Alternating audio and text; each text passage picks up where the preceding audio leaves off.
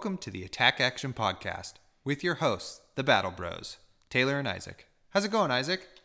Great. We just had a great tournament. How are you doing?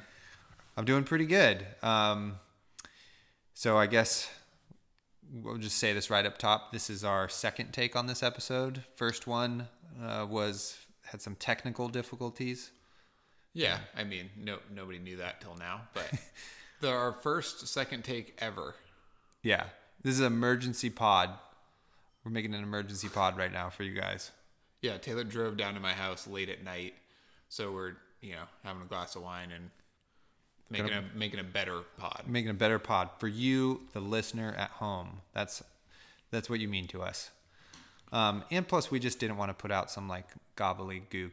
You know, we want to make sure we put out a quality episode. Um, so, welcome to the Attack Action Podcast. If this is your first episode, I know we have a lot of new players um, joining the fabulous community. Um, then welcome. Um, we have some other episodes that you should listen to if you want to get to know us a little bit better. Episode one is a great place to start. Um, and then we also have an episode about deck building. This episode is going to be tailored to you, the new listener and the new player, perhaps, or the veteran player. And uh, you might uh, learn a thing or two. But we're so we're going to have some kind of tips and tricks for you, um, and some like general advice for new players. Right. So for our regular listeners, our last uh, episode was a pretty deep dive and pretty like uh, tech heavy or meta heavy, just from like what we learned. So this is going to be quite different, but we're still going to try to uh, splice in some insights into the different mechanics of the game as we go. But this is for people just getting into it. Yep. Um, but go ahead and uh, give the whole thing a listen. My dog is up and about. She's got an itch. And uh, that's one of the perks of listening to our show is that you get to hear our animals in the background. Occasional dog itch, you know. Yeah, totally. Um, okay, so usually we start the show with a bit of news, um, but there's not really any news to uh, speak of here. Um, nothing's really happening other than you know uh, products of the unlimited run. Or are- remember the the three top card websites in the planet all Oh. carry Fab now. Yep. So that would be Channel Fireball, TCG Player, and our favorite Fab Foundry. Yeah, probably should have listed that first, but Well, you saved the best for last. oh right. Yeah. Um, so we are partnered with Fab Foundry. Um, there will be a link in the description of this show that you could follow, and that lets them know you, you've come from us. And you also, for one week, once this episode airs, um, you will get 10% off singles with the code Attack Action 10. So you go to Fab Foundry, click the link, and then use the uh, code Attack Action 10. And that'll be in the show notes too if you're driving and can't write this down. Yeah, put the notepad down while you're driving. Yeah, It- it's- totally. It'll be fine. Um, and thanks a lot to Fab Foundry. Um, it's a, a site I use, um, and on it is a excellent person. Uh, he sends you a personalized note with every order, and he also has a really great uh, YouTube channel where he does openings. He does sponsored openings, so you can buy a box from him, and uh, he'll open it on stream for you, and then send you all the cards, which is pretty cool. Right. And- he also also has his customer lottery. yeah, which he does every month. So if you spend ten dollars or more, you're automatically entered into a lottery at the end of the month. And uh, he does a video on that with ping pong balls, and it's pretty exciting.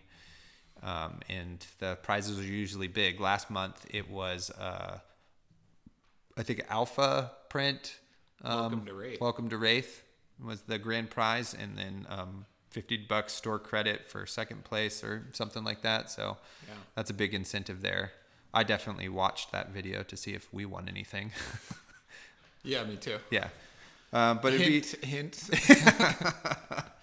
no, just kidding. But also, uh, so far he has put a handwritten note in packages. That we're not going to hold him to that for, you know. After this bump, he's going to have like a million orders. oh we're not totally to make him write all those yeah notes. totally. You know. But I think he might. dog, you're fine. Um, okay, so I think that's it. Uh, did you have any shout outs, Isaac, that you wanted to uh, Uh, shout? yeah, uh, Adam from Cleveland and everybody else on the Ranger Discord channel. Um, good for you. Keep at it. Ranger's tons of fun and uh, just a tough cookie. You yeah, know? definitely. keep keep uh, unlocking the just tons of different play styles that are possible. Yeah, and uh, if you're more interested in the Ranger class, we do have an episode, episode five, um, that does a deep dive into the Ranger and Runeblade. Right. um, which also that's my i have two shout outs one is definitely to everyone in the uh, runeblade channel i know a few people have been tinkering with my list. I've put up there a few times and um, having mixed results. But i mean you know so do i. Um, and then uh, we had a, a, a person recently who just listened to the podcast and is now inspired to play runeblade so pretty psyched on that. Yeah. Well, once again, this game is piloting foremost, right? yeah Don't definitely. don't throw our list together, lose once, and get mad at us. That's Yeah, totally. You got to put in the amount of time we put in. Um, my second shout out is to Team Covenant. Uh, so yeah. they're a U.S. distributor for Fab and just a board game store, and they do a lot of YouTube content. They, you can see them streaming Fab usually on Tuesdays live, or you can just check all their replays. Um, they just their most recent episode of the Covenant Cast, their podcast, they talk about kind of the collectability and the trajectory that Fab Flesh and Blood is on right now.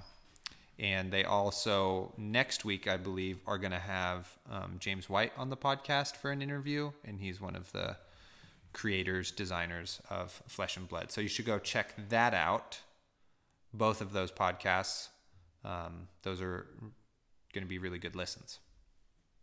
So there you go. All right, uh, on to uh, our first topic of the day, which is our tournament recap. So um, we try to do uh, a tournament once a month. Um, it's a little different because there's only four of us in our play group. We don't have like a locals other than just uh, four friends, me, Isaac, and two of our friends. And so this month's tournament, we try to switch up the formats a little bit. And I'll interrupt you really quick. Uh, we each only play two of the characters, so we split up a box we open Yeah, between totally. all of us. So the eight eight classes go to two of them go to each of us. Right. So no mirror matches, which is just fantastic. I think. Yeah. so this month's format was we usually split it over um, a day and a half. So we usually uh, play one evening, and then everybody has like a little slumber party, and then we play the next morning after breakfast. which usually results in like drinking and playing the first half and like having just an awesome time and then the next day playing like sober and very serious and competitive yeah. not by design but it's just our tournaments are split up into two different halves yeah, totally. Yeah, I mean, you don't during the pandemic, you just don't get together with people that often. So, you know, it, make the most of it yeah, you got to right, Yeah. and it's just fun to have a quite a few drinks and then play Flesh and Blood also. Um, but so anyway, I know you're all at the edge of your seat to know what our format is, but this month's was night one blitz day two constructed classic constructed um, so what makes that interesting is that everybody has three heroes to play. So i play warrior and runeblade. So i have my Kassai young hero blitz option. And i suppose also the merchant is an option too. So there was more or the gemini but yeah. Right. Well we don't own one of those until a lovely listener sends us one. Oh yeah. Um, don't send us one. That's fine. Hold on to that thing, and then yeah we'll just fight to the death over it then there'll be no more podcasts. Oh, yeah, exactly. So it's your fault. Um, so it makes it a little bit more interesting because you couldn't really predict what your opponents were going to play on night one. Although we did predict it perfectly, actually, on our perhaps previous episode or uh, just in talking to one another leading up to that. Yeah, pretty close to it. Yeah. Yeah. So, um, So the only rule was you uh, Right. play any character for Blitz and any character for Standard. You just couldn't play the same character, right? So I could have played Kayo Blitz, Rhinar Standard, or Right. Rhinar Blitz, Azalea Standard. but you just couldn't play Rhinar Blitz, Rhinar Standard, Right. or Classic Instructed. So our good buddy Mitch, the mad scientist, wound up winning the whole tournament. He did. After winning a bunch of very tight matches. This was a really good uh, tournament because it was all very close. Yeah, definitely. So we wound up because Blitz games were really fast. Um, we wound up playing two rounds of Blitz, and we valued each one of those wins at one point. Right. So at the end of day one, if you had gone undefeated, you would have had six points. So then the constructed day, classic constructed, those games were also valued at two points, um, but we were only playing each other once. So there was a total of 12 points on the board to be had. Um, and then day one wound up Troy, our other friend Troy, uh, played Guardian, and he wound up with the best score. So he wound up with four points uh, total. So he won uh, four games. And then me and Mitch were tied for second place with three points each. And then, uh, unfortunately, you, Isaac, were in last place with two points. Yeah, it went two and four with Azalea. Yeah, tough. This is a good learning moment. Uh, play what you know, right? I spent all my effort uh, trying to crack Kayo and just didn't get there. So then made Azalea really quick. And uh, I think being able to pilot your deck and know your deck well, obviously, but is uh, really paramount. Yeah, definitely. So just I guess so you guys know what happened. Um, Troy played Guardian, Mitch played Wizard, I played Warrior Kassai, and then you Isaac played Azalea. Um, Blitz. Blitz. Blitz. Um, and so that's how it worked out. So it meant on the second day for Troy not to win outright, he had to lose two games, Right. right? So the three of us had to one of two of us had to beat him. Which you and Mitch took care of. Yep, I took care of that no problem with uh, my big boy Viserai deck, day two, um, which worked out great. Um, he played Mechanologist day two, and I um, was comfortably beating the living crap out of him. He got a little tilted, didn't know what to do, and he like broke his boots that had his arcane barrier. So then I just had to like sit around and make enough Runechants to kill him. Real tilted mistake. Yeah, definitely. Yeah, well, you brought your new Viserai control deck. Yeah, and if you want to know more about that list and that sort of thing, listen to episode five or hit me up at, on the Discord channel. Um, so uh, just to briefly talk, I guess, about day two, so we don't get too far into it. It it wound up being me versus Mitch at the end, and you versus Troy. So if you had beaten Troy, Right. you would win. If Troy beat you, it meant that the winner of me and Mitch's game was going to win, Right. which is what happened. Troy beat Pretty you. close point total. Yeah, totally. In that there were uh, many different outcomes for many different players. Like uh, three out of the four of us could have been the champ, Yeah. right? Which is really exciting because last month it was, it wound up being um, either you or Troy in the final game again. Yeah. for the championship.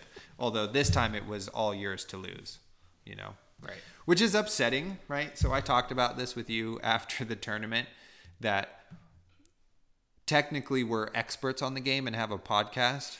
And in our own tournaments, we just aren't winning. and we play each other like all the time.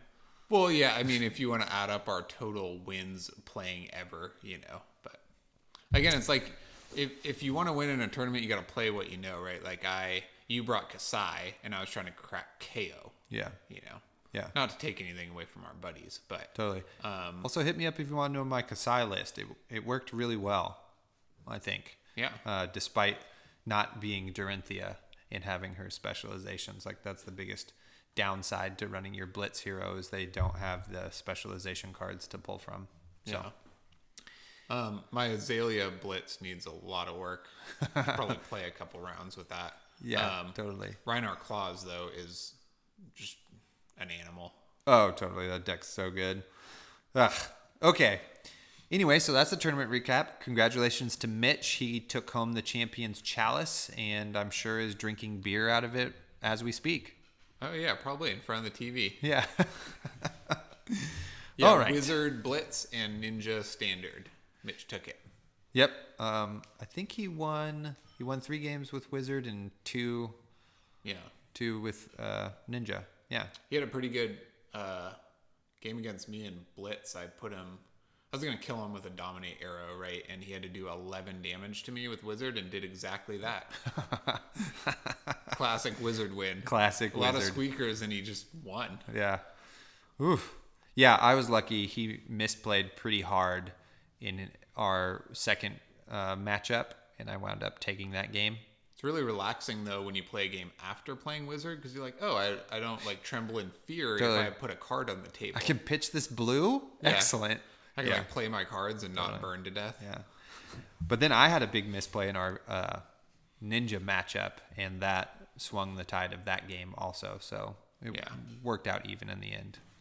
But December's tournament, it's going to be me or you. Oh yeah. We're going to win that one. Do you want to pitch our ideas for this tournament? Oh, of Or course. for then. You want to do it now? Let's do it now, and then okay.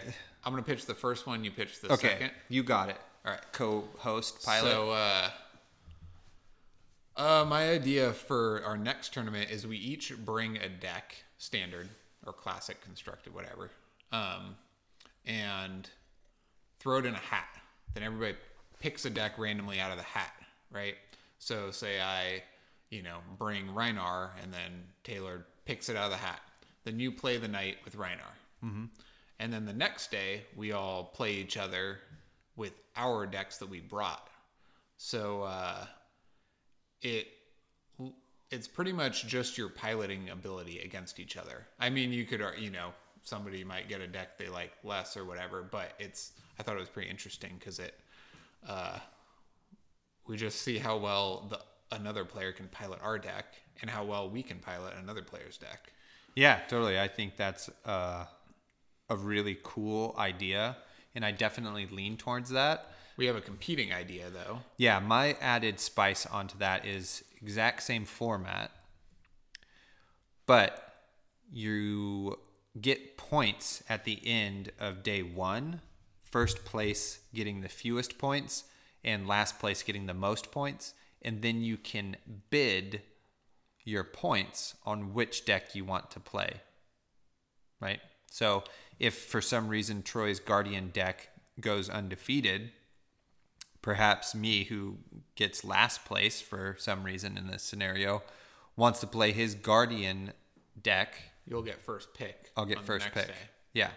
Yeah, which is also a good idea and kind of levels things out. Yeah, and it's so maybe it allows you to like not let perhaps the person who has the lead from day one not play the deck that they want to play or something like that. I also thought maybe we could bid life totals. I think that would be interesting. which. I'm really into. yeah, I'll start with 23. Yeah. Take that, whatever. you know? totally. Basically, like bringing uh, a blitz hero to the constructed tournament.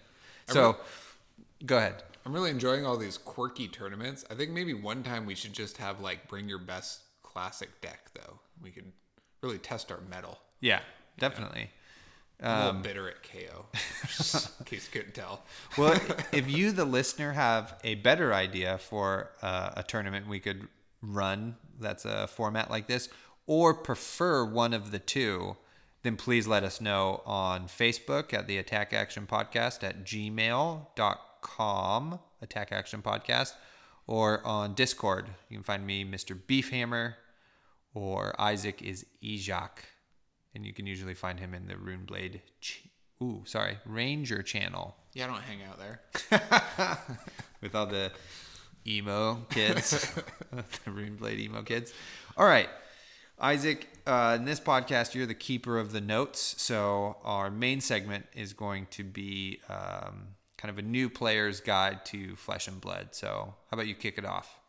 All right. Uh, so let's just uh, let's just give a general overview of the game, right? Like, and this game uh, functions a little bit differently than uh, quite a number of games that I'm aware of or I've played. Like, so let's just start. It's this game is more of a duel between two warriors in which you get battered and bloody and muddy and fatigued by the end, right? This isn't a battlefield where you build your army and board state and have at each other. Right. You instead trade blows in a, a A duel. yeah, momentum shifts a little bit faster in this game. Do you Yeah. want to uh, elaborate on that at all? Uh, no, I I think you hit the nail on the head. Um, you know, that's up front. What's much different. Um, the other thing is like there are a lot of you know your equipment, your weapons, your uh, hero start and play, um, and so that leads to uh, those things, those combos that those maybe are leading to are telegraphed, right? So there's there's also a bit of bluffing involved in the game too, Right. which is good. Yeah. Um but uh kind of a counterpoint is this game is like very much a chess match played with your whole deck, right? It's very easy to draw your hand and get very panicky facing a bunch of damage or just try to blow out your opponent. Yeah. But uh in general, usually you see your whole deck in it. So it is very much a long Yeah, it's a game. it's a bit of a grind for sure. Yeah. So if you're someone who perhaps enjoys like a quicker game, um, like Star Wars Destiny, those games are pretty quick.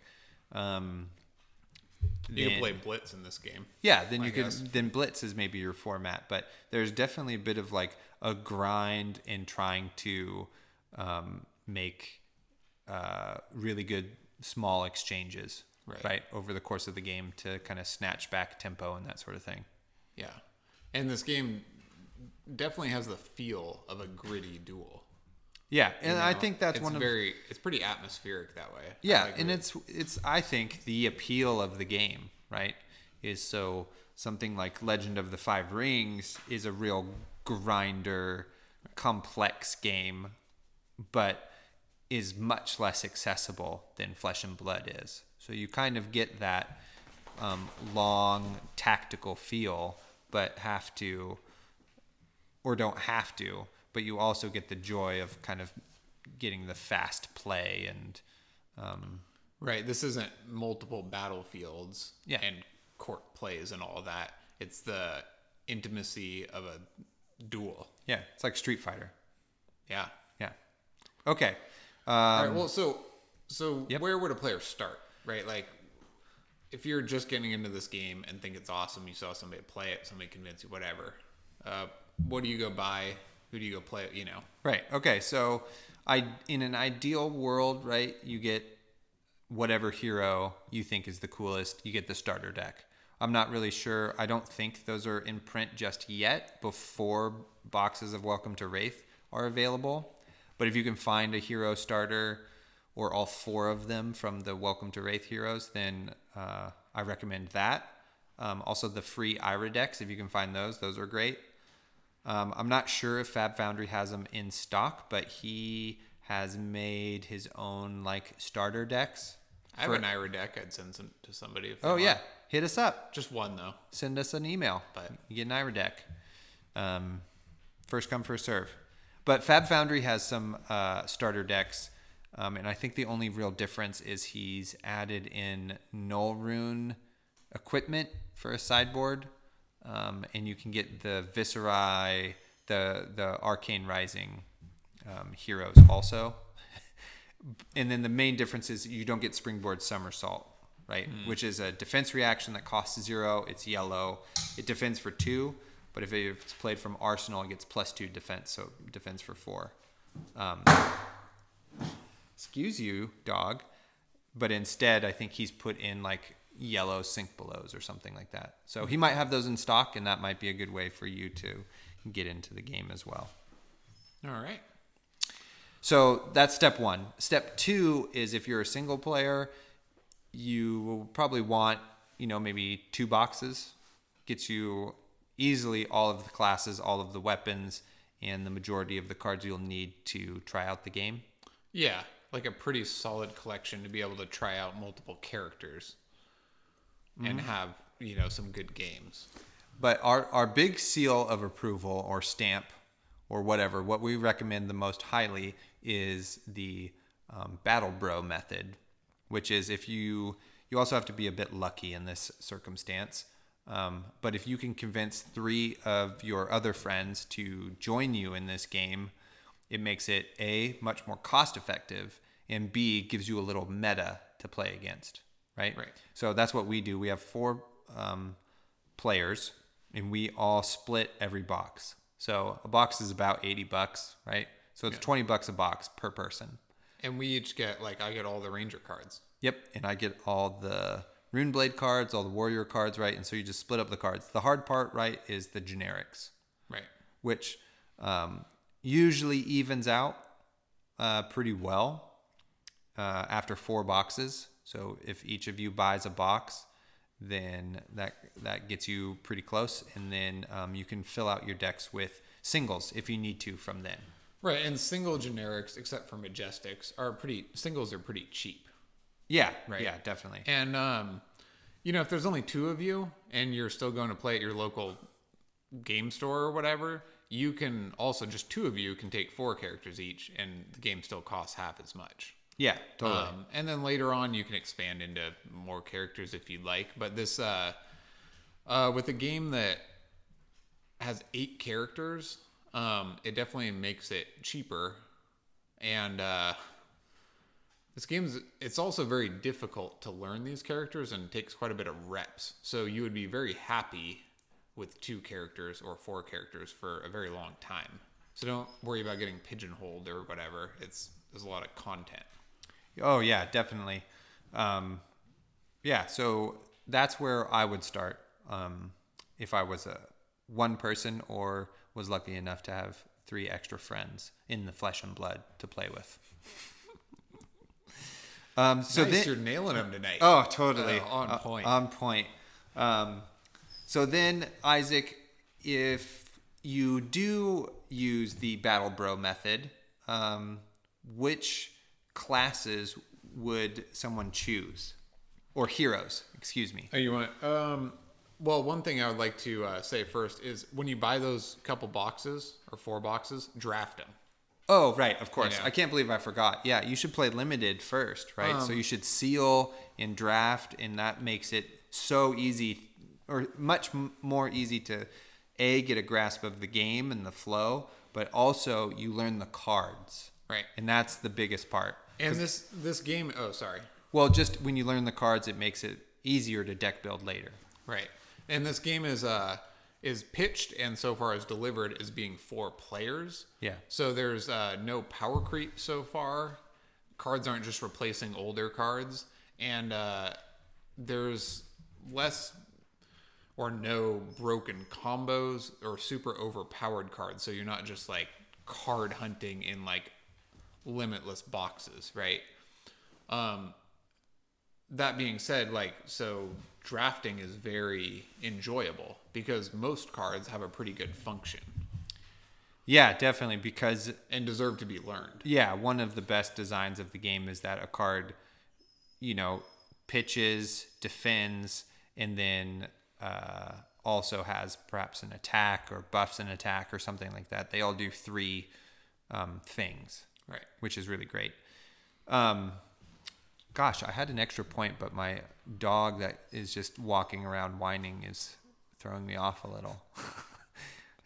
Uh, I don't know. We can come back to it at any point. You can splice it in at the end if you want. That's true. the magic of editing. All right, I remember what I was going to say. It's not down still, but We're, you know, all right, whatever. we're doing it. Yeah. This is the emergency pod, so we're going for it. Um, we're also So- recording, so you know. right now? Yeah. Oh, I remember what I was going to say. well, dog not reined in, so we're just keeping going. Still going. What were you gonna say? So each class has a legendary piece of equipment.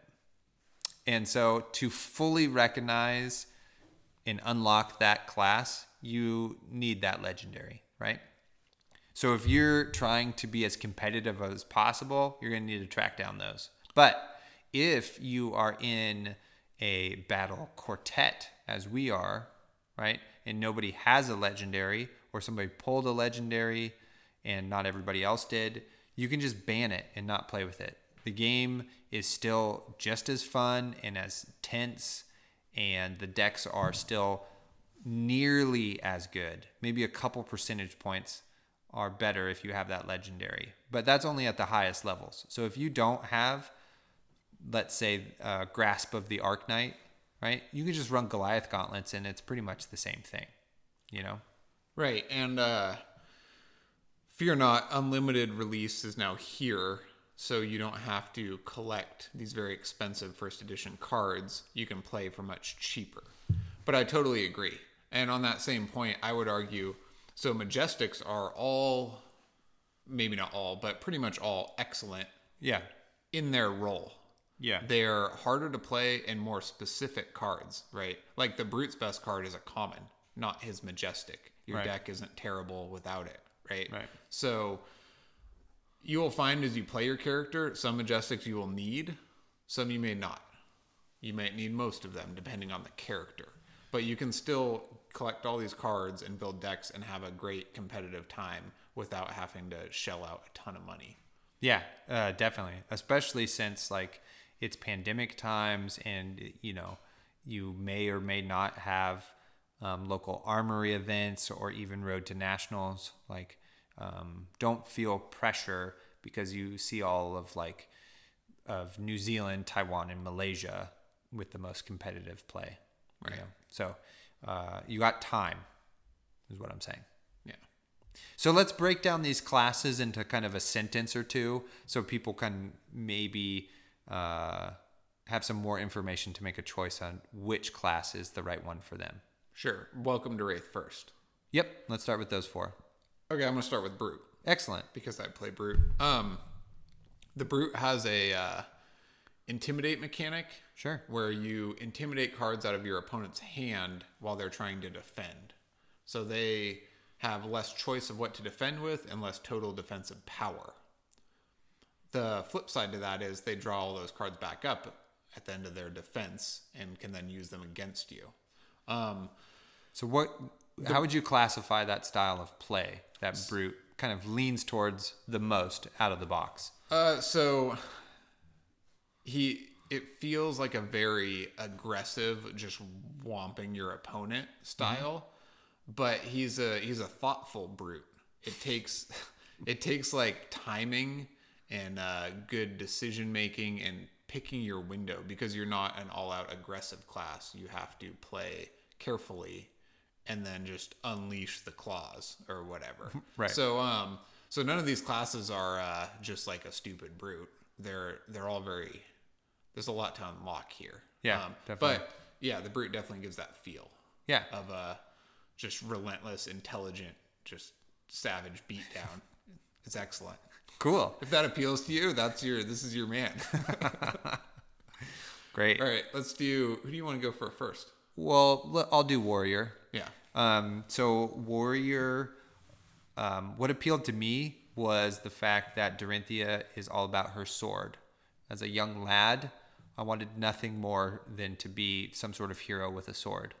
So she's attacking with the sword, she's stabbing you with the sword. It's all about the sword, but it's also all about bluffing.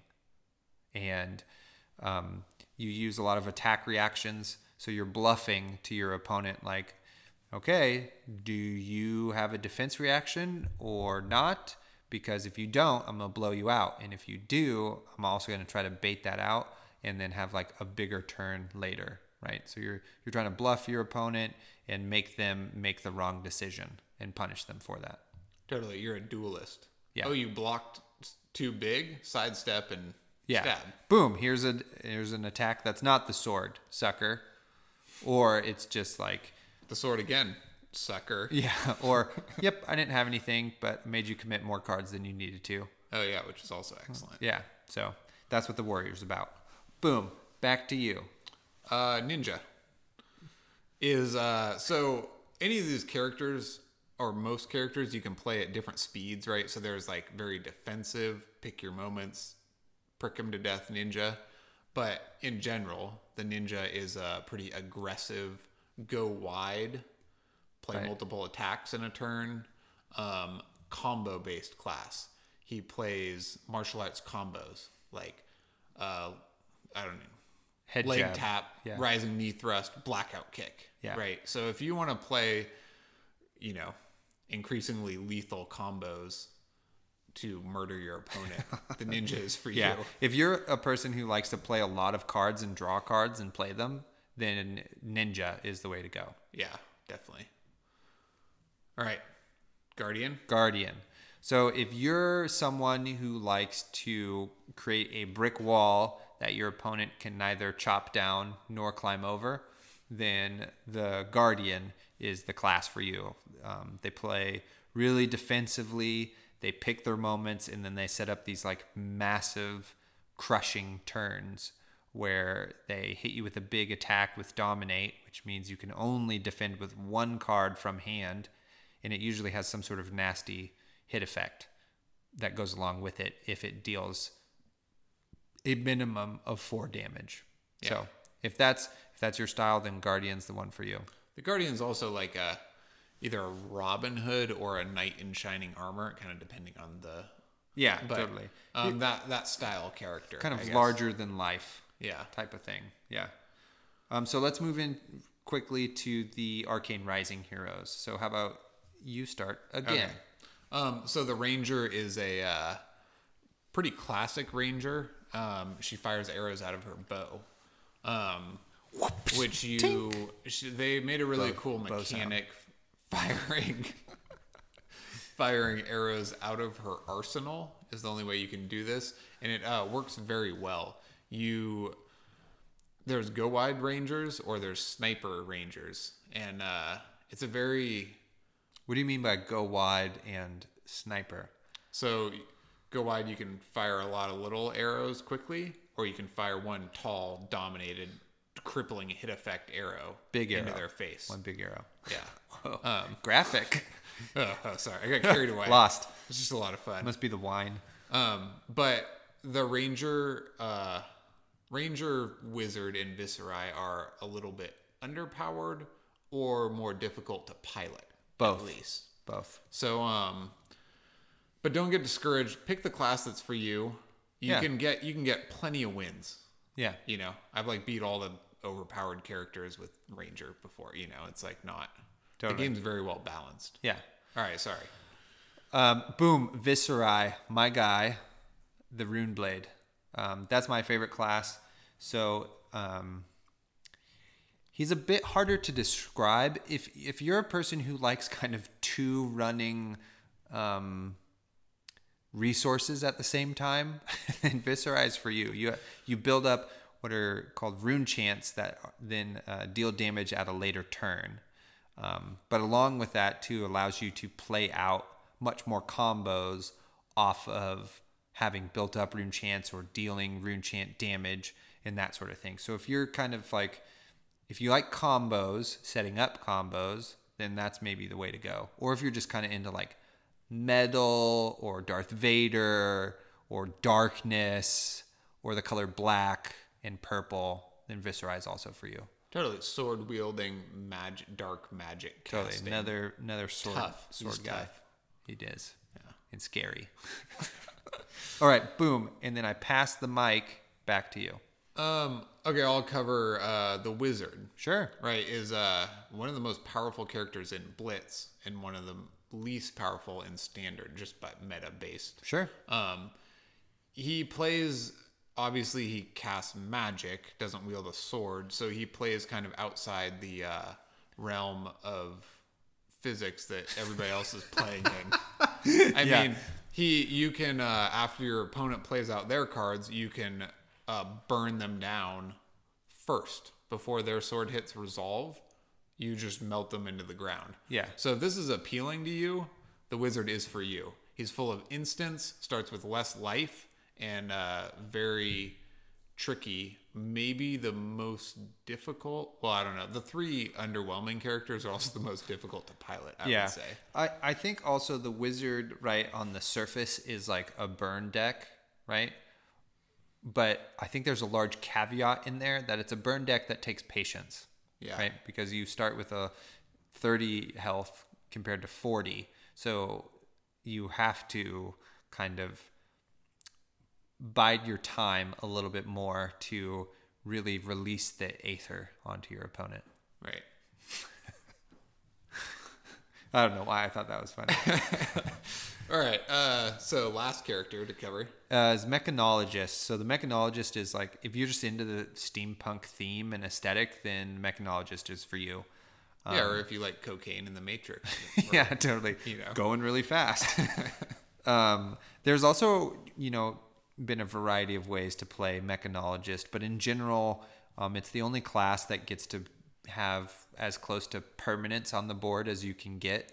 Um, so she gets items that you play out and that um, do something, right? Some beneficial thing for you turn after turn, right? Right. So if you're someone who likes to kind of build up a bigger board state, um, then maybe the mechanologist is for you also. Right.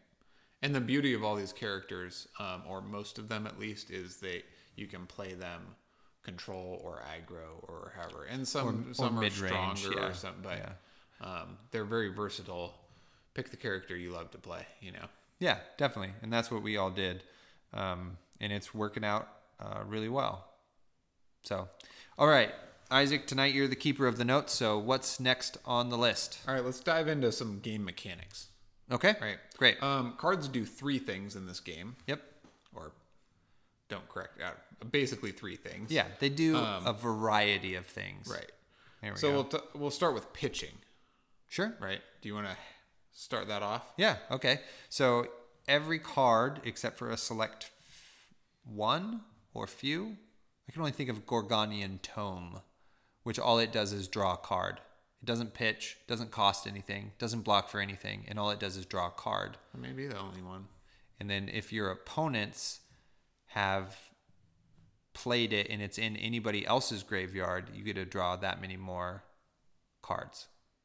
Oh, you're telling them about Gorgon. Yeah, totally. Okay. Well, what about the rest of the cards? The rest game? of the cards all have a pitch value, so either red, yellow, or blue, and that's one, two, or three resources, right? So to pay for your turn, you need to pitch resources. And this makes the game so you have a four card hand, potentially one in arsenal. And so some of these cards you're going to have to pitch to pay for the other cards or other functions. Yep, definitely. And the added part to that, or the extra spice that makes this decision much more um, interesting, is that when you pitch a card, it goes to the bottom of your deck at the end of your turn. Right. Right. So you don't just discard cards that you use for resources, you discard cards you play. So when you pitch a card, it goes to the bottom. So what that does is you could A, set up a killer turn late game versus your opponent, or in the um, situation where you're trying to win now, not later, you could find yourself in a situation where the threat density left in your deck is um, has a lot to be desired, is a lot weaker, and your opponent might be have been pitching more potent cards and outpace you in the very last legs of the game. Right. Because uh, cards directly. So red cards that pitch for one do far more damage or have more potent effects Right. than blue cards that, you know, so. And then a- yellow are in the middle. Right. A Yeah. blue card might pitch for three, but then it gives your next attack plus one or something like that. Right. You know, they're pretty underwhelming. So, like Taylor said, you could even pitch red cards to see them late game or pitch select blue cards or however you will. And there's two scenarios. If you have a card in your deck that shuffles your deck, then it won't be exactly in that order. Right. If you do not, then you will see the card you pitched first, first as you cycle through your deck. But even if you shuffle your deck, most games get down to a small deck at the end that you see the end game. So even if you shuffle your deck, those cards you pitch are in there in higher density. Right, exactly.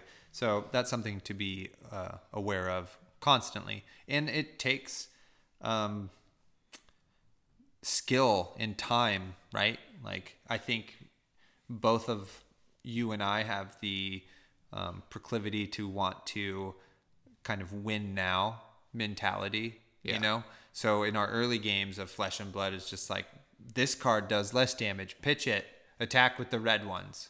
You oh, know? totally. Then at the end of the game, you don't even realize you're seeing the end of your deck, and Yeah. you you're like, "What? ugh, God, another dog shit turn. What's happening?" yeah, you know? totally. um, so uh, keep that in mind as you're playing in your games. That said, uh, you know, blues are pretty underwhelming. They're your resource cards, right? They're not in there to be played. They're in there to be pitched for the most part. Yeah, But so- you need them to function in a pinch or towards the end. Yeah, I think that is maybe, and I don't, I know this is off the cuff here, perhaps not in the flow of the notes, the ink on the paper, some sort of poetic metaphor or something.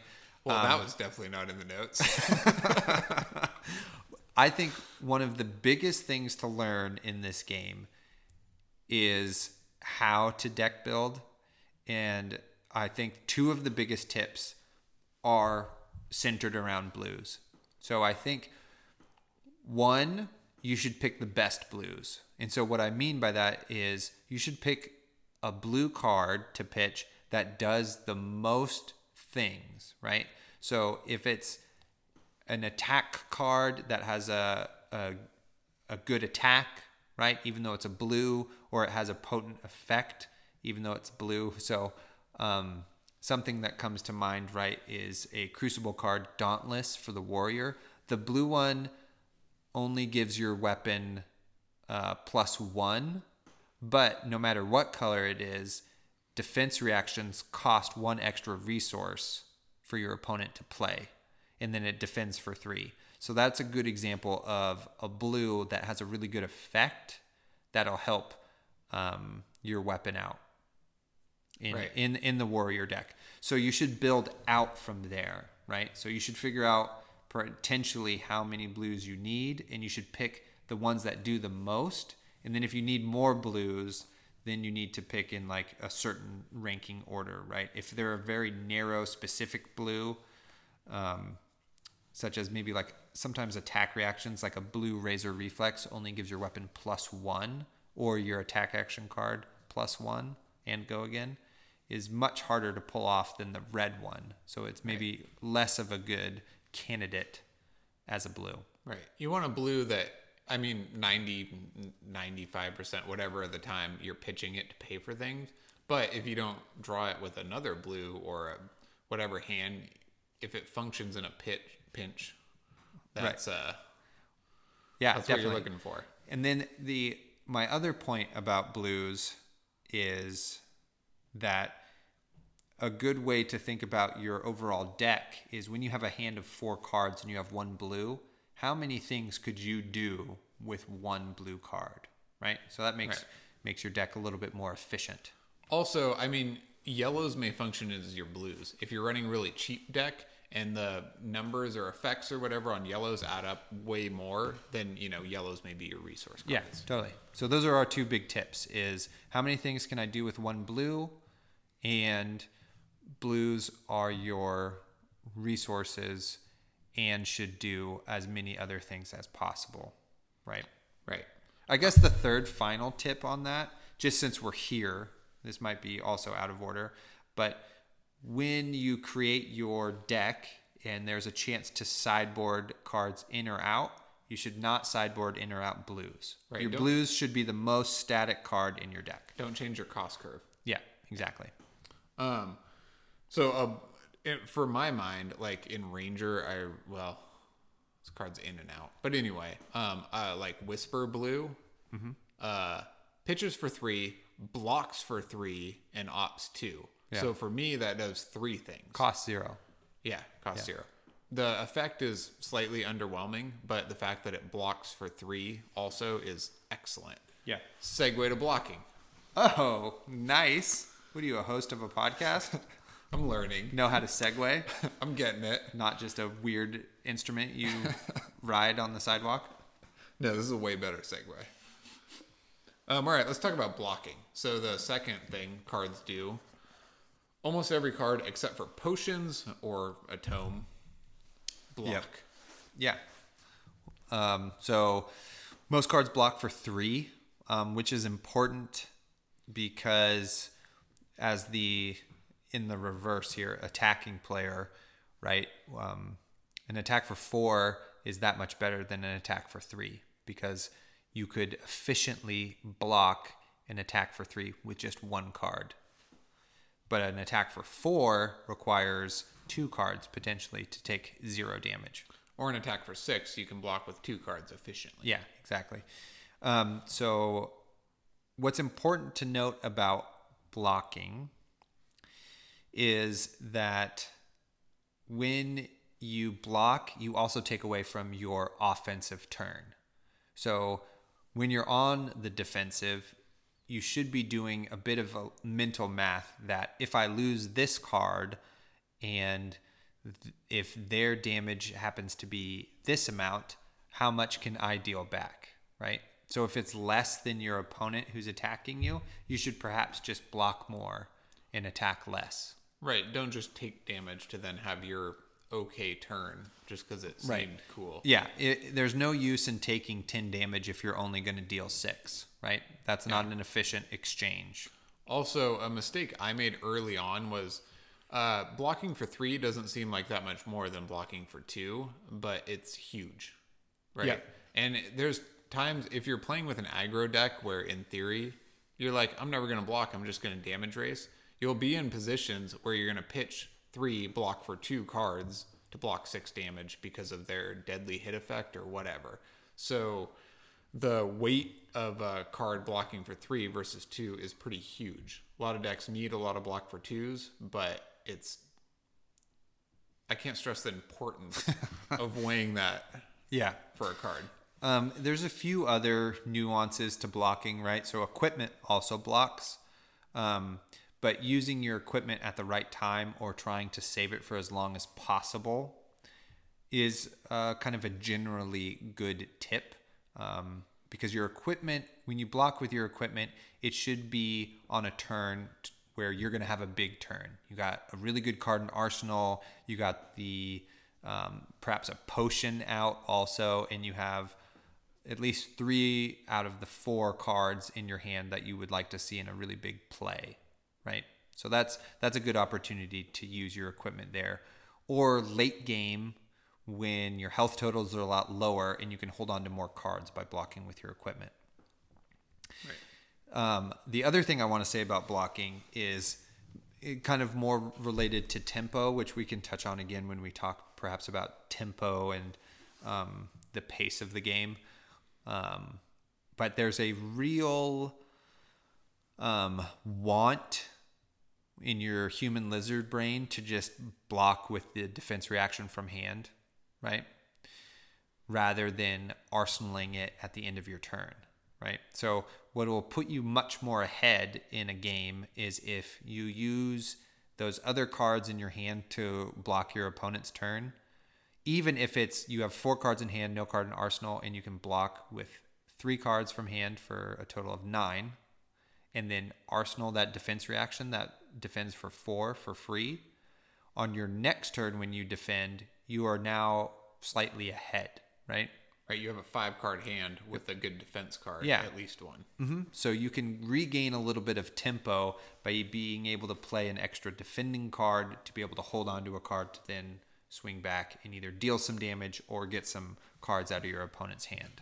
So I I think that's really important. Even when perhaps there are opportunities when you have a defense reaction in arsenal and one in hand, just play the one from arsenal and then try to get that other defense reaction in there at the end of your turn because that'll help you also regain some of your your lost tempo or keep tempo even Um, the last point about blocking I want to make is you can and are allowed to overblock.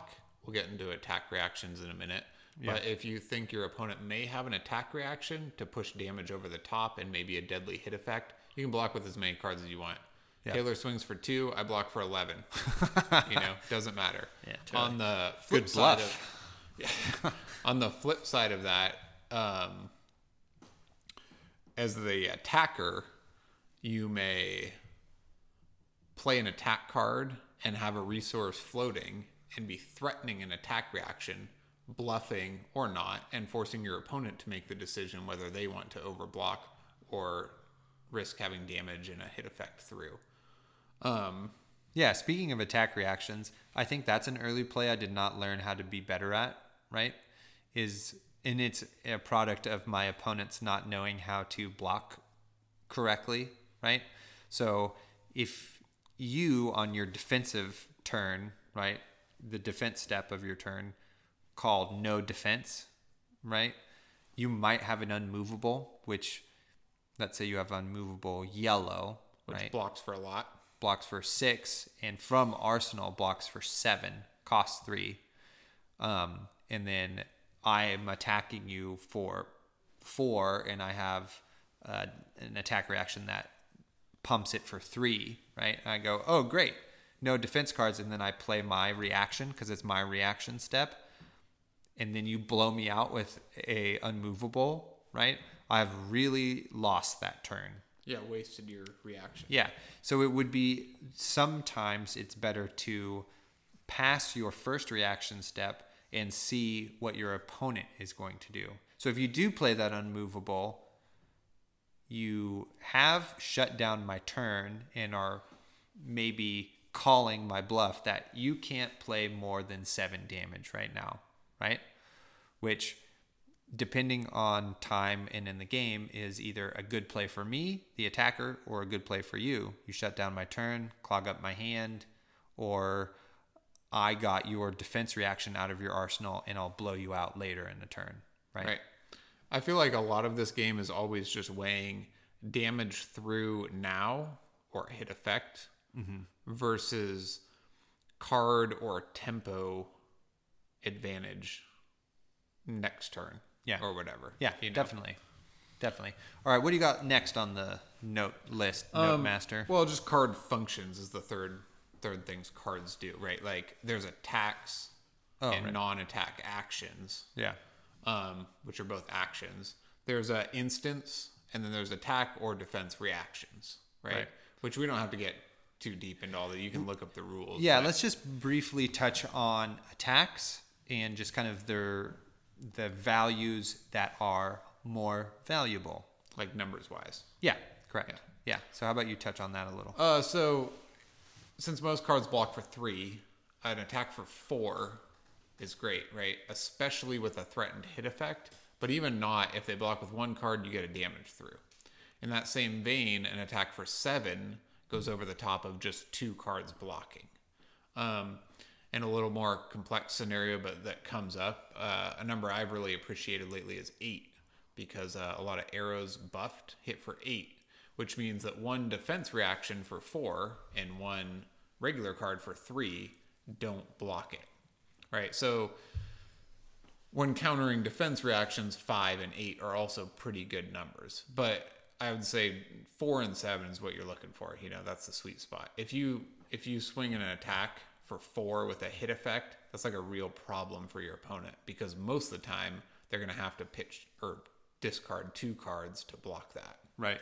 I think uh, the inverse of that is true too. That an attack for one is sometimes uh, just as powerful. Um, so what comes to mind is the ninjas kodachis, right? So you basically have to spend two resources to attack twice for one each with the kodachis. But what that says to your opponent is like, do you want to spend your card that defends for three on this measly one? Right? Right. So you're more likely to get perhaps damage through over the course of the game in Right. that circumstance. And the Kodachis are amazing because they're not very cost effective damage wise, right. One resource for one damage, but it allows the ninja to go very wide and uh, Playing against the ninja, you're going to be full of Kodachi holes by the end. They add up. So that's um, something else to note, right?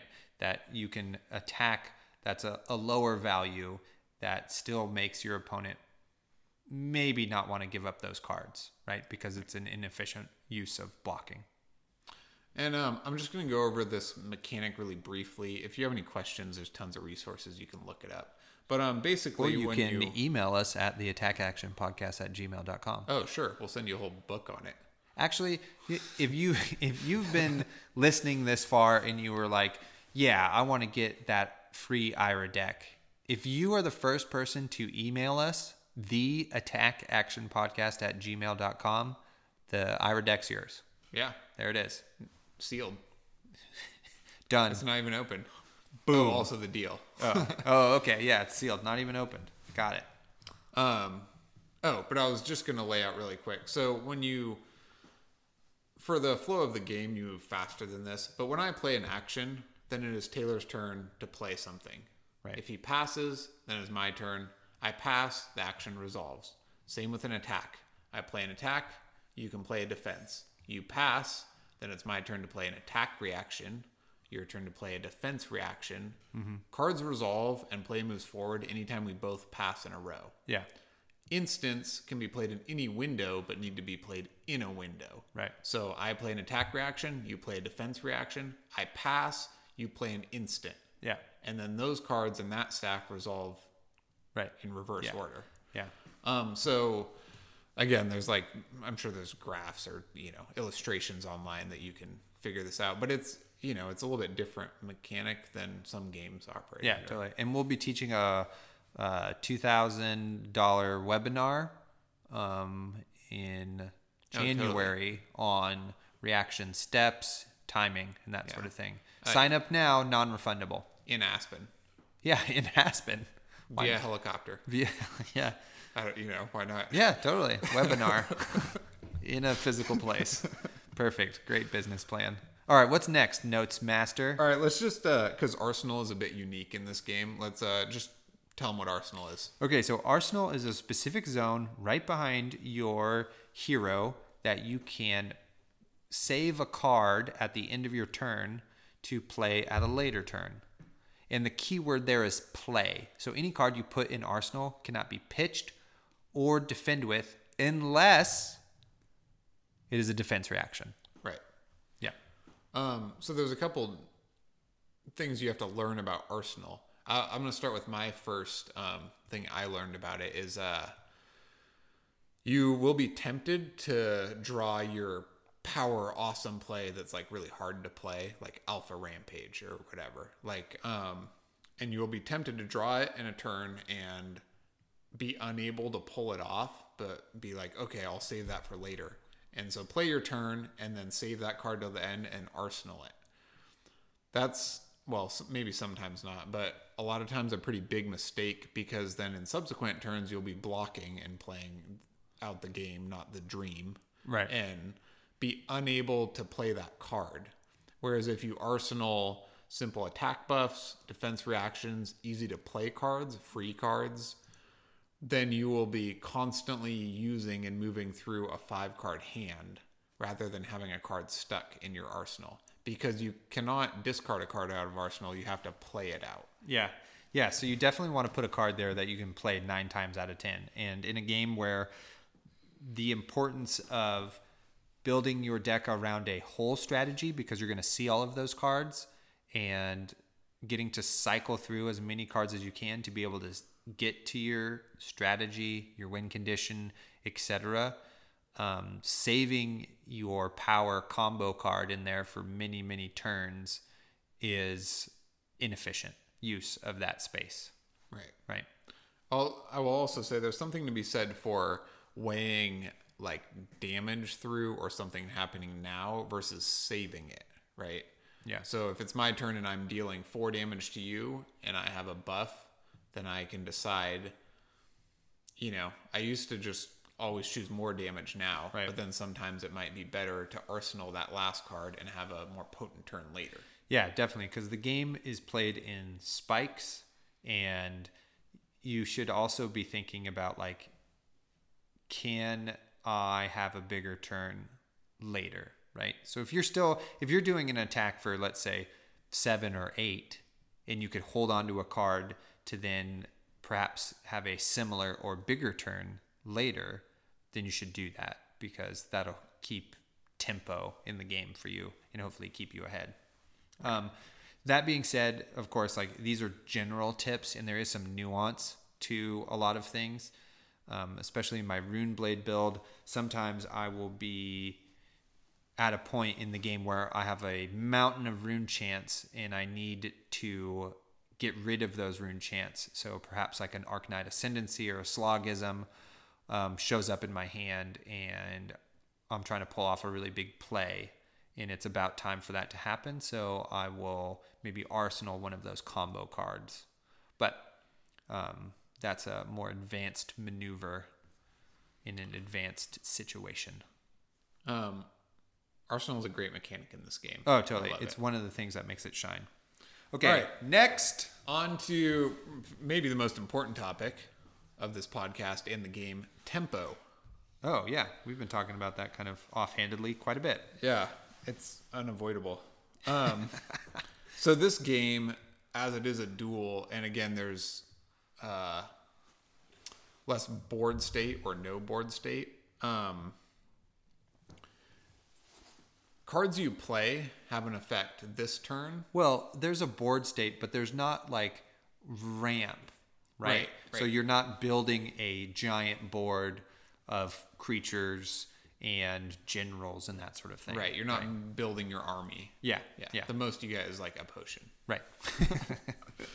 um, So cards you play are their effect is going to happen this turn and next turn because At- of the momentum most. shift. Yeah. Right. Yeah. So uh, momentum can shift a lot, and it really matters um, when you are on the defense, when you decide to take some damage to have more cards to play to pressure your opponent, etc. Do you want to jump in here and Uh, yeah, it's you know you don't regain tempo in one giant swing. Sometimes you do, but it's also made up of tiny, efficient exchanges over the course of two or four turns, right? Where you can slowly kind of build a bit of a board state by continually having a card in arsenal, perhaps playing out a potion that makes it easier to still defend with a card and have resources uh, to attack with, right? Right. And these can be as small as like if your opponent has a lackluster turn and you get to save one card to swing back with your weapon, then they're taking damage or blocking with one of their cards. Right. Or um, an example you brought up is if you choose to, if you get that small window, or you even choose to take a little bit of damage to arsenal a defense reaction, or maybe Yeah. you're arsenaling an attack buff, or something just to then you have a card in arsenal. The next turn you're playing with five cards, still on the full defensive, right? Otherwise, the bigger turns are maybe your opponent has a bad hand and you choose to take eight damage to have a five card hand against them. Yeah. But you better be swinging for, For- a lot. for more than eight. Because they can, well, you gain momentum, but they're able to block most of that damage. Yeah. So it should be, you know, if you're going to take uh, an amount of damage, right, it, it should be in a situation where on this next turn, you're going to be much more ahead, right? So you might not do eight damage, you might do three, but your opponent needed to use all four of their cards. So they do not get an attack their next turn, right? So then that gives you another window to then draw back up and attack them again and strip more cards and deal a little bit more damage. And if you're behind in life, allows you to close that gap. And if you're ahead, allows you to widen that gap. Right. So if you decide to aggregate, take three damage, but gain momentum, you have to decide that that's worth it in the moment, right? So if I take eight to then deal five to you and strip all your cards, then I have to decide that that's worth it, right? Right. Yeah, exactly. Um, I think, you know, there's a really great interview with Matt Rogers on the Session Blood podcast, and he talks about how um, in the national tournament in New Zealand, at one point he took 17 damage and his life total went down to, I think, nine or something.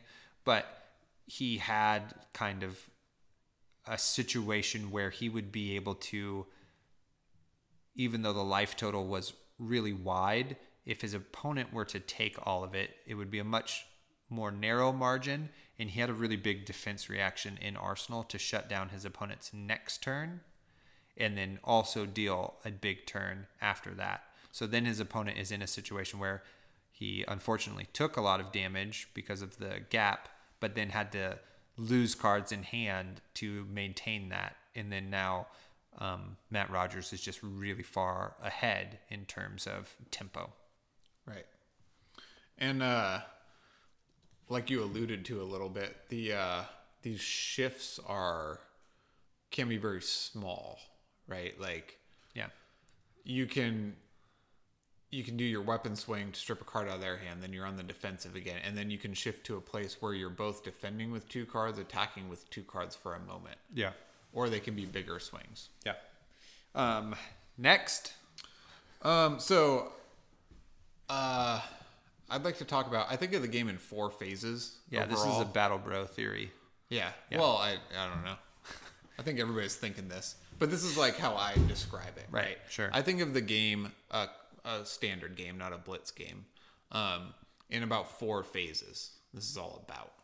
But so the first phase, right, is like 40 health down to 26 health, whatever. Yeah. Um, it your life doesn't really matter much, right? You're just trying to have good exchanges mm-hmm. and maybe take some damage to like set up your board state however well you can or gain some advantage, right? Pressure your opponent, maybe get them to use their best cards while you just defend with whatever cards, Right. right? Yeah. It doesn't matter much.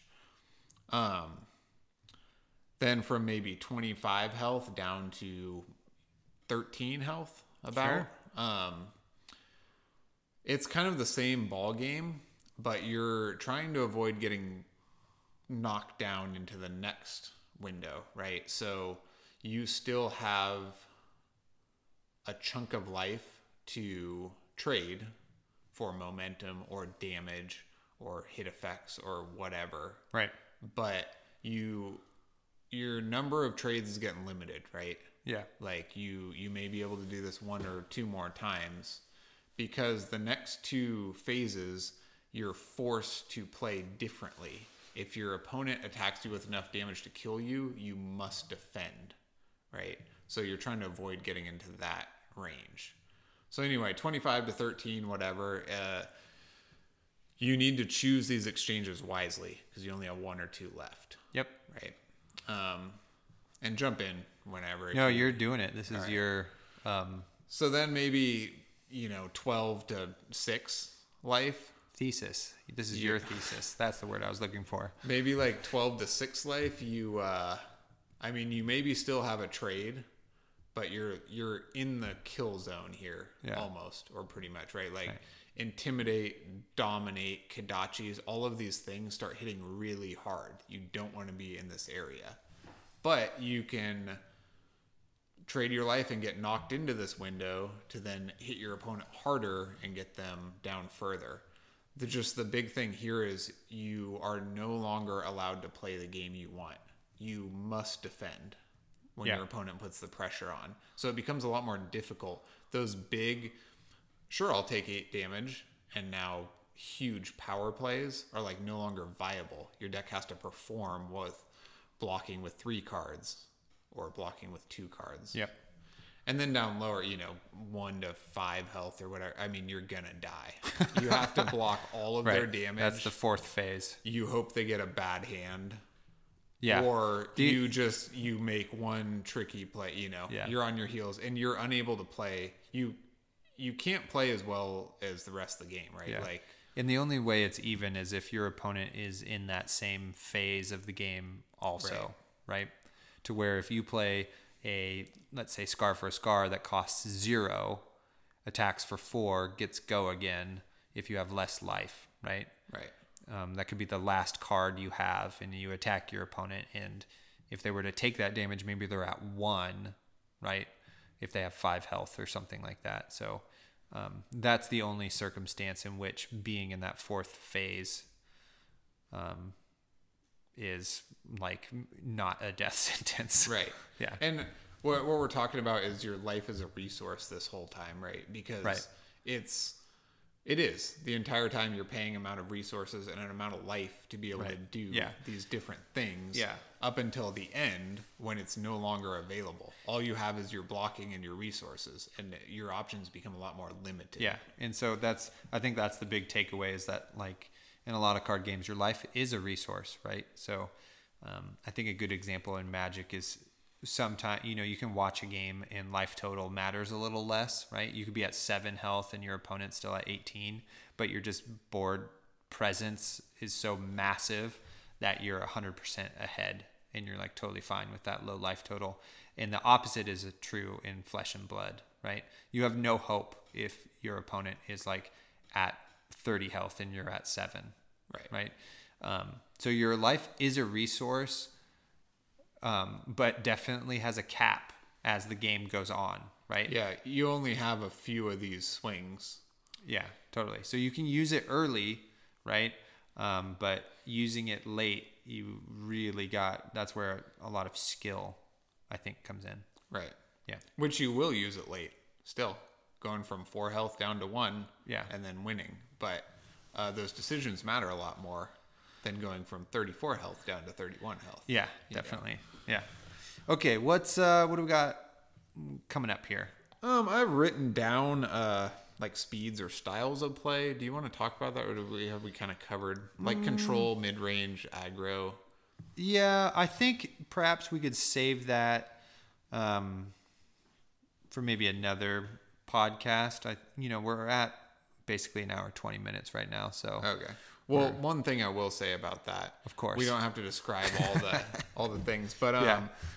um, it is important. So those different play styles I mentioned um, are very different, but it is important to know when to shift roles Oh, within a great. game, That's a great point. and when uh, And what your role is in a certain matchup, too. Right. That's Yeah. what I was gonna say. Like Yeah.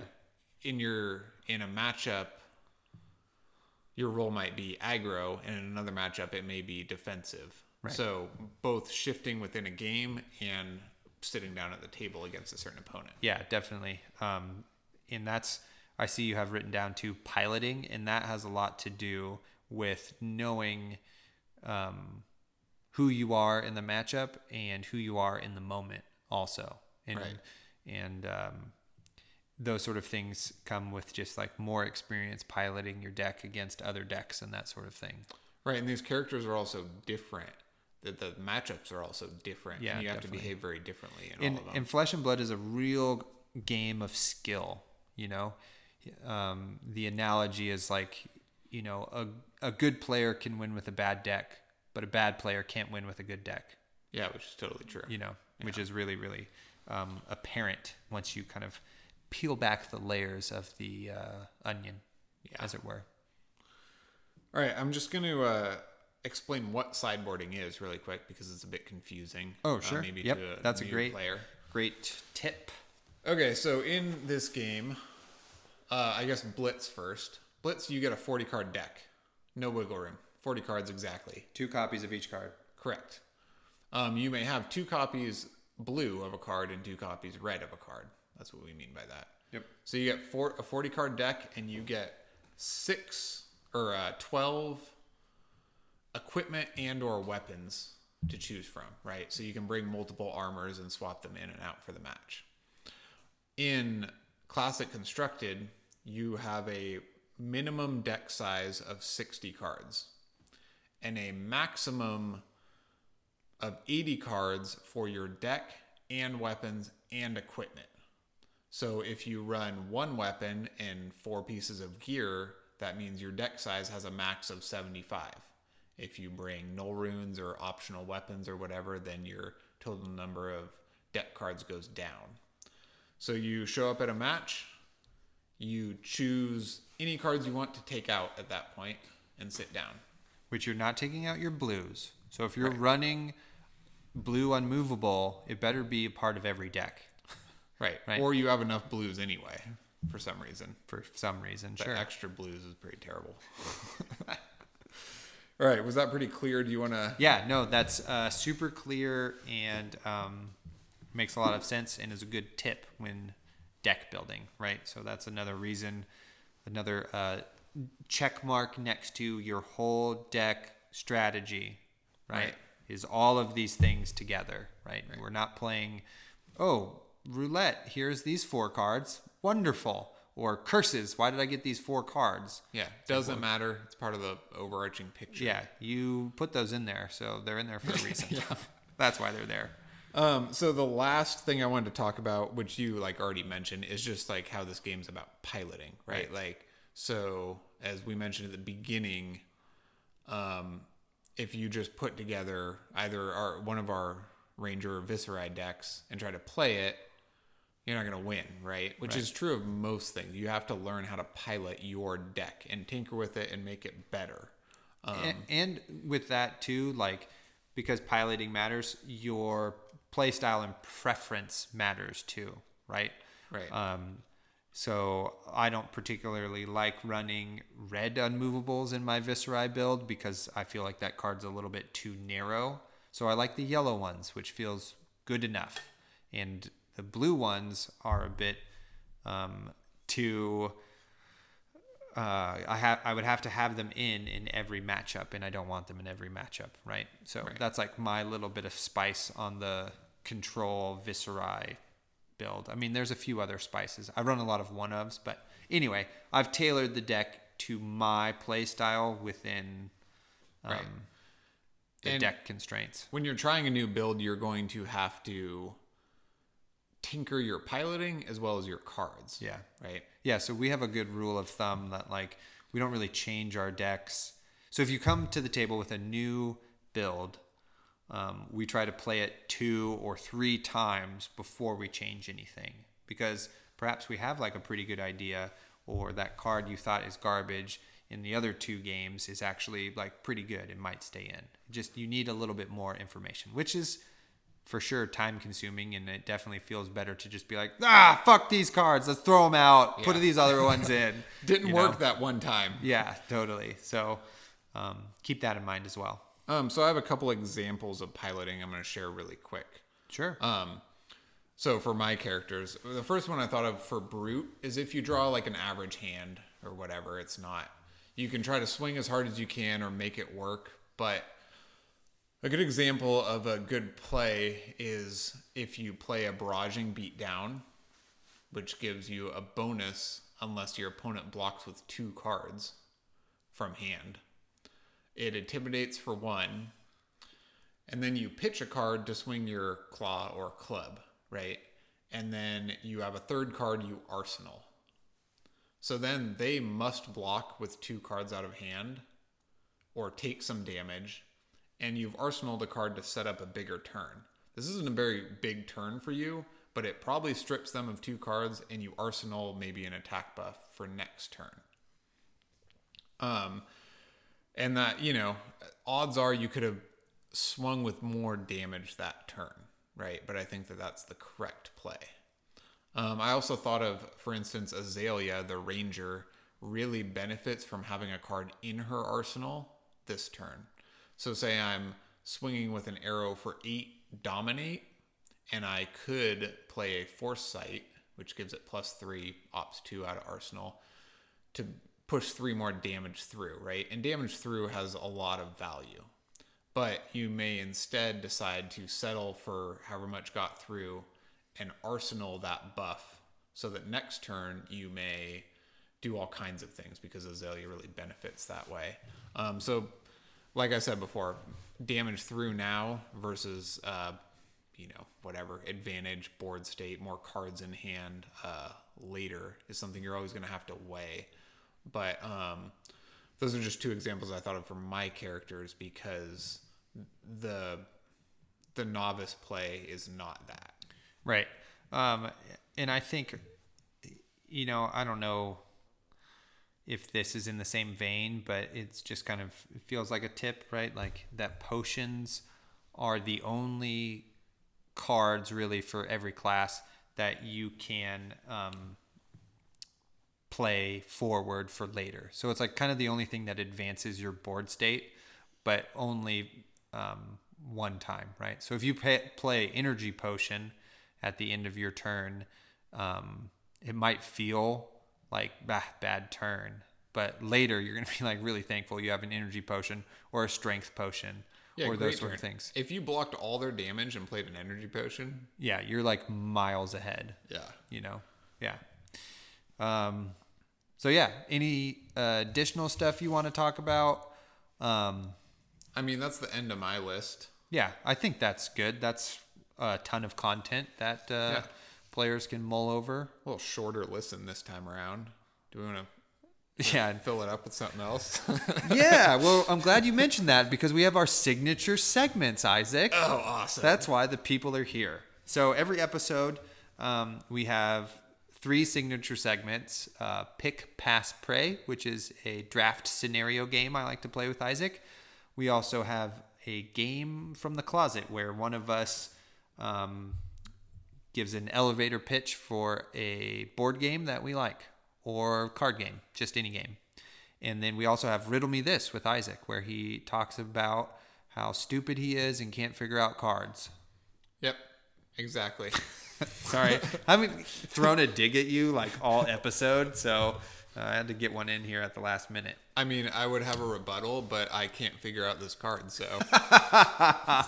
Nice, nailed it.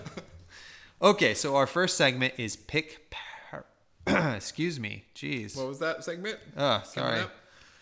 a fly flew into my mouth, so you know, or it's the wine. I don't know. Um, pick, pass, pray. So the scenario is it's a draft, and you have three cards left to pick one, pass one to your opponent, and pray that you get the other one back. Okay? So here are the three cards. First up, we have Yellow Razor Reflex. Pitches for two, costs one, defends for two, and it's an attack reaction. And it reads choose one. Target sword or dagger weapon gains plus two. Or, this is the other thing you can choose target attack action card with cost one or less gains plus two. And, quote, if this hits, this attack gains go again. So that's card number one. Card number two is Red Force Sight, pitches for one, costs one, defends for two. It's a generic action. The next attack action card you play this turn gets plus three. If Force Sight is played from Arsenal, opt two, meaning you get a look at the top two cards of your deck and you may put them on the top or bottom in any order. Go again. And the third and final card is Rifting Blue. Pitches for three resources, cost two, defends for two, attacks for four. It's an attack action. If Rifting hits, you may play your next non attack action card this turn as though it were an instant. So, Isaac, out of these three, which ones are you picking, passing, and praying that you get back? All right, in a draft setting, I'm going to pick Razor Reflex Okay? Because in my dream world, this card pitches and then is pretty potent at the end of the game. Yeah. when you can sneak damage through. Only blocks for two, but you know that's what I'm going for. Well, they all block for two, so Oh, fair enough. they're all generic. Um, I'm going to pray that Rifting comes back around Sure. because it's a blue, Yeah. right? So you need X amount of blues in even your draft deck. Swings for four, which is pretty good. And uh, I mean, my dream is playing it and then playing a potion after it. But who knows if you'll draft that, or who knows how many cards you will be viable for this. Right. But I still think it's very versatile as a four attack Yeah. effect blue card. Um, Force Sight, I love red Force Sight in certain constructed. Uh, Opt is valueless in certain decks, so you don't know if it's going to Right. do anything in your draft deck. All right, let's hear your counters. Okay, so excuse me, I'm gonna pick rifting, right? I think that at an attack for four. It pitches for three. Um, there's a lot of value out of just those two things, and it has a really cool effect. Um, because it's draft, my opponent might not realize that taking that one damage means that then I can play a non attack action with go again to refresh my action point to then play perhaps another attack, right? So, in that vein, right, I'm going to pick, or sorry, I'm picking rifting, and then I'm going to pray that Force Sight comes back because now I've seen the combo. So, um, I can play rifting, it hits, and then as an instant play Force Sight with go again, and then play perhaps a free attack to follow that up. Right, which is a neat little trick. Totally. If in, as an instant you play a, a card with go again, then it keeps going again. Right, exactly. And so I'm going to also then pass um, Razor Reflex because I might not have um, one cost attacks to warrant it, or even a sword or dagger. So Fair enough. those are my choices. All right. Well, let's hear about uh, not your favorite game, just any game you want to share with the world because we love a lot of games. We That- love playing all kinds of board games. That's so true. Um, so it's my turn to pick a game from the closet, and I'm going to pick Inis, I N I S. Um, it is produced by Matagot Games. Um, they're a French company, but it's a game about uh, fantastical medieval Celtic times. Um, it's a dudes and dudettes on a map type of game um, where you're vying for control over areas and your armies are fighting against your opponent's armies and that sort of thing. Um, kind of the the main things that I really love about it are a the art style is impeccable. Um, they're all all the art in the game except for I think maybe two cards are original artworks from an artist, like just from their catalog, um, and it's this beautiful, um, like Celtic knot, vibrant colors um, type of art. I think it's really really cool. Um, the other thing I really like about it is that it every round starts with a draft, which is really fun. So there's a stack of action cards that you deal out to every player, and then you have to draft those action cards for your actions for your turn, right? So you can perhaps see the board state and pick the card your opponent wants, or you um, can pick a cheeky card that's going to do something tricky that your opponent isn't going to uh, see coming, which is really important. And then the third thing I like is just kind of how pleasant and polite it is. It's very cutthroat and intense, but it has this politeness about it that you don't have to like beat the living shit out of your opponent to win. You could just have like six people in six different places and win the game. Just be like, we're just out here exploring these drippy plains and this ocean cliff over here and this mountain over here. Hey, look, I won, right? And in the same vein, like when you have a battle with someone at the end of each player's turn, the other one can say, I would like to stop battling now. And you can both agree and then stop battling, which I think is just excellent. So, Nice. I'm, that- ti- I'm tired of losing soldiers. yeah, please stop. okay, you convinced me. Um, so that's Inis. I, it's really, really good. And if you like, you know, war games and that sort of thing, um, this is a really good game for you. Um, So that brings us then to our final segment. Riddle me this with Isaac. All right, so in previous episodes, I've had kind of random cards I can't figure out, but this is very uh, in theme with our last uh, our last tournament, right? So my card is uh, Kayo, Right. The the brute blitz character, um, who starts with 19 health, one less than normal, and his ability is whenever you play an attack with power six or more, you roll a die. If you hit a one through four, that that attack's base power is halved.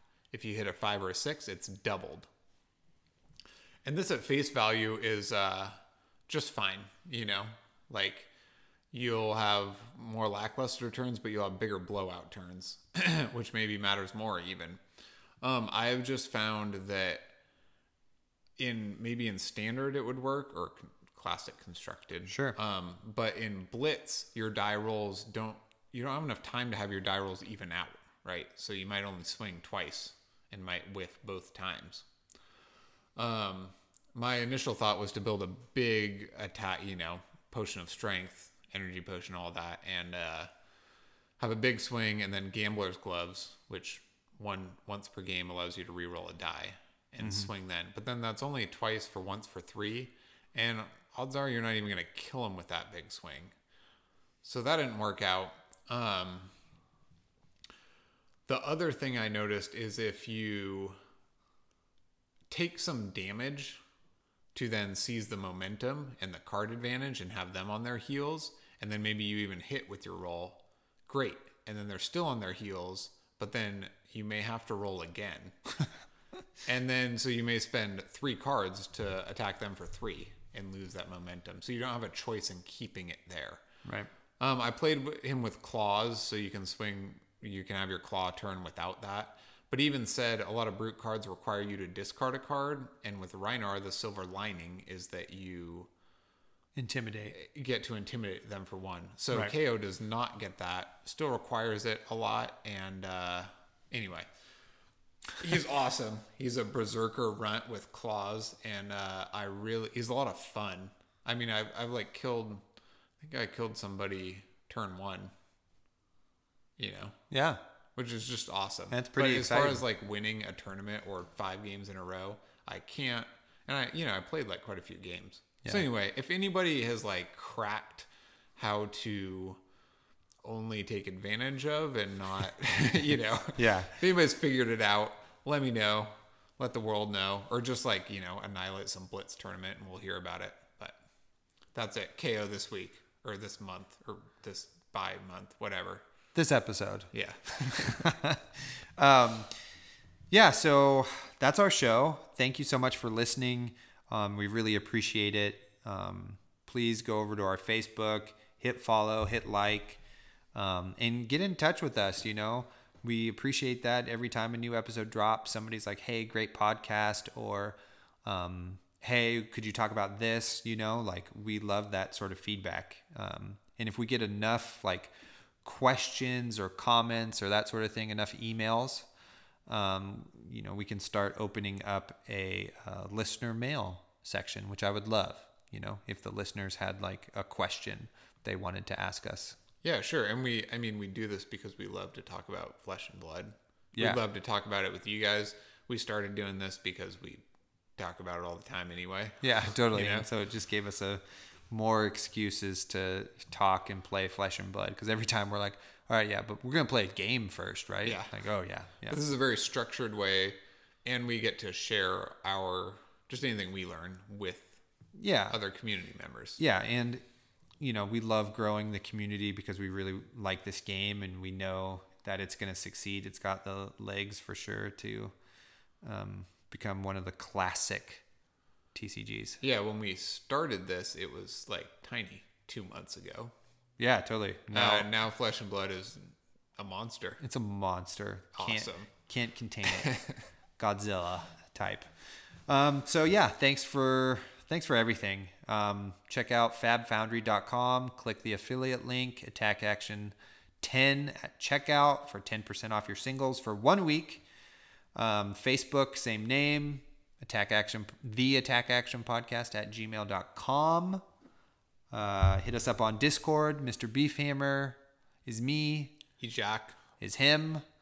Um, we love you. Hope you're having a great day um, and enjoying the um, change in weather that comes with November. And I hope you guys are all having great matches out there. Yeah, totally. All right. Until next time. Goodbye. Good night.